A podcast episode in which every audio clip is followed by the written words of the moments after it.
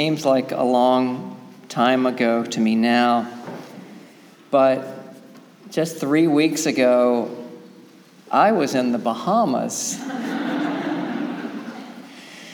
I was there on a fly fishing trip with 13 other men, and I wonder if that was going to be a bit much, but it was actually great. And it was a wonderful respite from the cold and dark of these days. That kind of fishing, which is called flats fishing because you're doing it on a tidal, shallow flat, it's mostly done from a boat that's being poled along in shallow water by a guide who's standing on a platform over the stern. And in that kind of fishing, you spend a lot of time watching and waiting, occasionally interrupted by moments of excitement, if not panic, when all of a sudden the guide, or maybe if you're lucky, you sight a fish coming towards you and you get this one chance to get a good cast off in the right place. No pressure.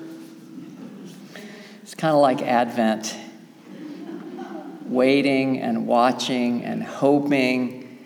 And then comes a moment when you glimpse something moving beneath the surface. And if you're lucky, you get to have this encounter with that mysterious and elusive presence. There it is right now.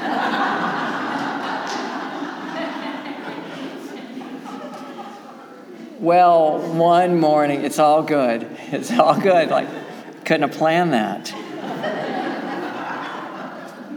Well, one of those mornings in the Bahamas, my buddy and I, we were out with the primo guide there. His name is Frankie and he's the owner of the place where we were staying. And he's a big and friendly guy with this deep laugh. And so on that bright and beautiful morning, we were out on Frankie's boat, and he was quietly poling along the flat. We had just gotten started, and we were intently watching the water, and we were having this sporadic conversation just starting to get to know him and, and he us. And my buddy, I'm not sure how I felt about this, but he mentioned to Frankie that I was a pastor, and this caught his interest. And so he said, What church do you pastor at? And I said, Universalist, because I figured Unitarian Universalist was long and he was going to have no idea and it was going to be too much to try to explain. But still, even with Universalist, Frankie still looked puzzled. So I said, Universalism is the belief that God's love is so big that nobody is beyond it. We believe that in the end, everyone is going to be reconciled to God, that nobody gets left behind. And so this started an interesting theological conversation out there on the water. And after a few minutes, Frankie said, You need to send me some information about this church. He wanted to learn more about us because his wife is more traditionally religious, he said, and he's never quite been down with that. And the idea of a church that encourages people to trust their own hearts and minds and their own experiences, well, that was appealing to him. We talked more, we talked about how too often church people and clergy act as if they have cornered the market on God, act as if the only place you ever find God is in church or inside organized religion. And at one moment, Frankie looked around and he cast his hand out over the water, out toward the horizon, and he said, Isn't God all around? Isn't all this part of what God has made? Needless to say, that made me happy. It made me glad to be with someone who was an excellent fisherman who wasn't afraid to articulate his own earthy faith. It made me think that maybe we UUs could relax a little and enjoy more this simple faith that we have been given, which asks us to put love at the center and to seek signs of grace and ways to serve. And that was pretty much the extent of our theological conversation. Because not long after we started catching fish, and we caught plenty of beautiful fish that day, and we put them all back. Looking back on that blessed day, we started off talking about God. And then we drifted into just being in God just living in that mystery, which was even better than talking about it.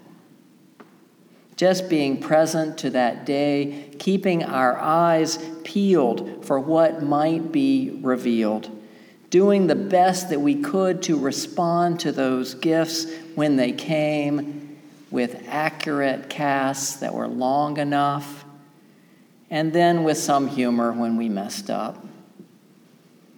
As the book title by Peter Matthiessen puts it, At Play in the Fields of the Lord. That's what that day felt like. And now, today, as we continue our conversation about that mystery that some of us call God, I hope we will explore how we encounter that mystery how we put ourselves in the presence of the holy.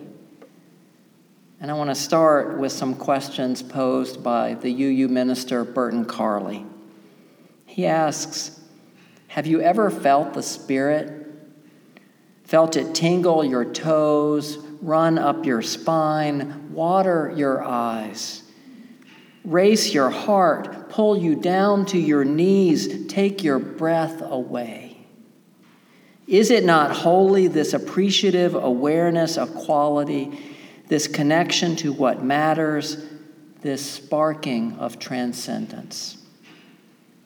He continues Central to biblical spirituality and our faith is religious experience. One area of religious experience is the encounter with the holy. That experience manifests in times of awe in times of encountering the mystery that challenges the human ego boundaries. It breaks forth in visions of covenant and grace and the urge to be in right relationship. It is discovered in expressions of hope, compassion, and justice that draw us to stand with others in the struggle for human dignity. And he then says, Now, this is the question why don't we want to stay in the presence of the Holy Spirit? Why don't we cry in agony when it is absent? Why aren't we doing everything in our power to catch it and keep it, to live in its glory, to be captured by it, and yes, to surrender to it? Have you had moments like the ones Burton Carley is talking about, when you felt you were in the presence of that mystery? And if so, how did you respond? Did you want to bask in it? Or did you want to run in the opposite direction because it frightened you? Maybe some of both.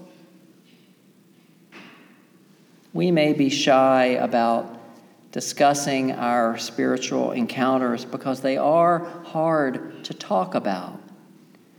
Words fail us. And we might hold back from seeking more experiences like this because they can feel scary and beyond our control. And yet, I do long for and hunger for experiences of that presence. And I wonder if you do too. And if you've done any of this seeking at all, you know that it's a paradox, right? If you go actively looking for the Spirit, it's unlikely you're going to find it. Like if you go out in the woods hoping to see some wildlife, and as you walk along, you're chanting, Come out, come out, wherever you are. you're probably not going to see much. But if you sit down and be quiet, if you spend some time out there, who knows what you might encounter? Years ago, I was talking with my spiritual director. Her name is Mary. We were talking about this about how elusive God can be. So much that one can wonder are you there? Do you really exist? We were talking about this, and Mary told me about the same conversation she had once with a friend of hers who is a monk. And he said to her, In my experience, you have to apprehend God obliquely. In other words, if you're looking for God straight on, you're probably not going to find God. You have to be still and wait for God to find you. And if you're looking, you're more likely to get a glimpse of God out of the corner of your eye, just on the edge of your vision, than straight ahead. Have you ever had this experience of seeing something in your peripheral vision? And then when you turn there to look, it seems there's nothing there. That happens to me all the time around here, particularly during the week when the building is often empty. And that's what our experiences of the Spirit can be like. If we bring too much conscious attention to it, if we try too hard, if we look straight on, the Spirit seems to vanish or go into hiding. But sometimes, in my experience, that Spirit is there just hiding in plain sight.